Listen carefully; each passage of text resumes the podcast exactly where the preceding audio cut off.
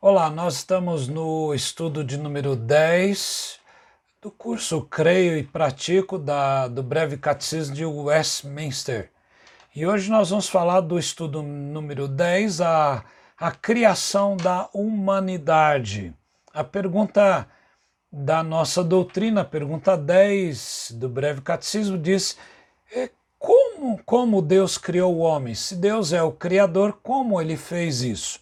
E a resposta é que Deus criou o homem, macho e fêmea, conforme a sua própria imagem, em conhecimento, em retidão e santidade.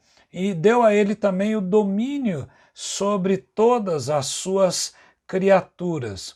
Mas o que a Bíblia afirma sobre a criação da humanidade, né?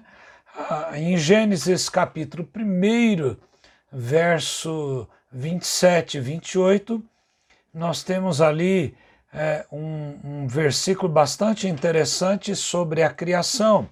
E a palavra diz que Deus nos criou conforme a sua imagem. E Deus diz então, assim Deus criou o ser humano, a sua imagem, a imagem de Deus o criou, homem e mulher o criou. Ou no original, macho e fêmea.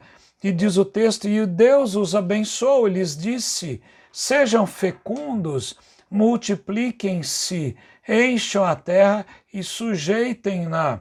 Tenham domínio sobre os peixes do mar, sobre as aves do céu e sobre todo animal que rasteja ali sobre a terra. Então é importante nós sabermos que o homem, mesmo ele pecador, ele é criado à imagem de Deus. Os reformadores chamavam de imago Dei. Ele é a imagem de Deus. Então, qualquer pessoa, por pior que seja, ele é a imagem do Senhor. E nós temos que amar o próximo, independentemente da pessoa, por ser ele a imagem do Senhor. Nós vemos que Deus criou as pessoas, em segundo lugar, em conhecimento, em retidão moral e em santidade. Em Colossenses 3:10, o apóstolo São Paulo, ele afirma, e se revestiram, se falando da nova natureza que Cristo traz, e se revestiram da nova natureza que se renova. Como é que se renova essa pessoa que foi transformada? Em pleno conhecimento, segundo a imagem daquele que o criou.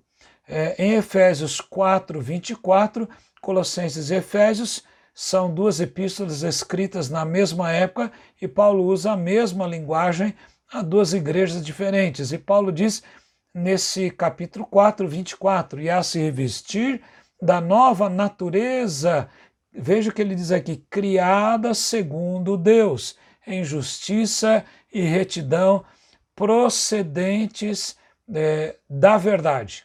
Então veja que a palavra de Deus é inerrante e Deus cria o homem conforme a sua imagem, mas das pessoas conhecimento, retidão moral e também santidade. Em Romanos 2, 14 e 15, Paulo diz, quando, pois, os gentios que não têm a lei de Deus, a lei de Moisés ou as leis cerimoniais, eles fazem por natureza o que a lei ordena, não é?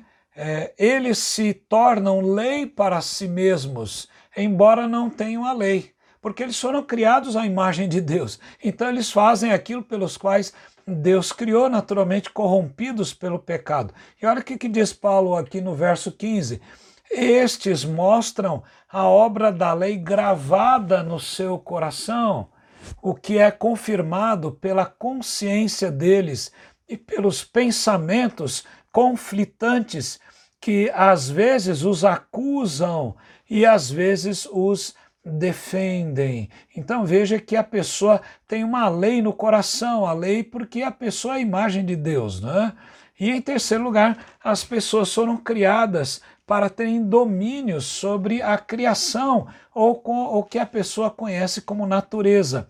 o Salmo 8, versos 6 a 8, ele diz: deste-lhe domínio a este homem que é a imagem de Deus, deste-lhe domínio sobre as obras da tua mão, e sob os seus pés tudo puseste, ovelhas e bois, todos, e também os animais do campo, as aves do céu, os peixes do mar, e tudo que percorre as veredas dos mares. Então veja que Deus criou a humanidade, Deus criou homem e mulher, não há uma terceira via aqui, né? Nós amamos as pessoas que pensam o contrário, mas se nós lermos, por exemplo, Mateus 19, verso 4, Jesus fala que o Criador os fez no princípio homem e mulher, e no grego está macho e fêmea. Jesus repete as palavras de Gênesis. Então,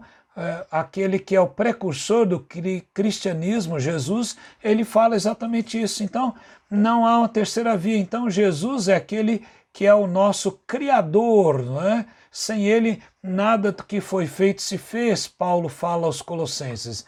Então, na verdade, a criação da humanidade mostra, então, as pessoas criadas à imagem e semelhança espiritual de Deus, mostram que as pessoas não foram criadas para serem robóticas, mas foram dotadas de capacidade, de conhecimento, de retidão moral e também de santidade. No entanto, as pessoas pecaram, depois vamos estudar isto, mas as pessoas também foram criadas para terem domínio sobre todas as criaturas. Então, é normal que a humanidade seja, então, dominadora da outra parte que é animada, que é os animais da natureza, né? Daquilo que Deus criou. E o homem tem domínio, na verdade, sobre esta natureza, né? Eu creio que isso deve ter esclarecido muitas vidas, e talvez muitos que pensam o contrário venham então a contraditar isto. Mas, na verdade, é aquilo que está escrito na Santa Palavra de Deus. Que Deus abençoe. Até o próximo encontro. Amém.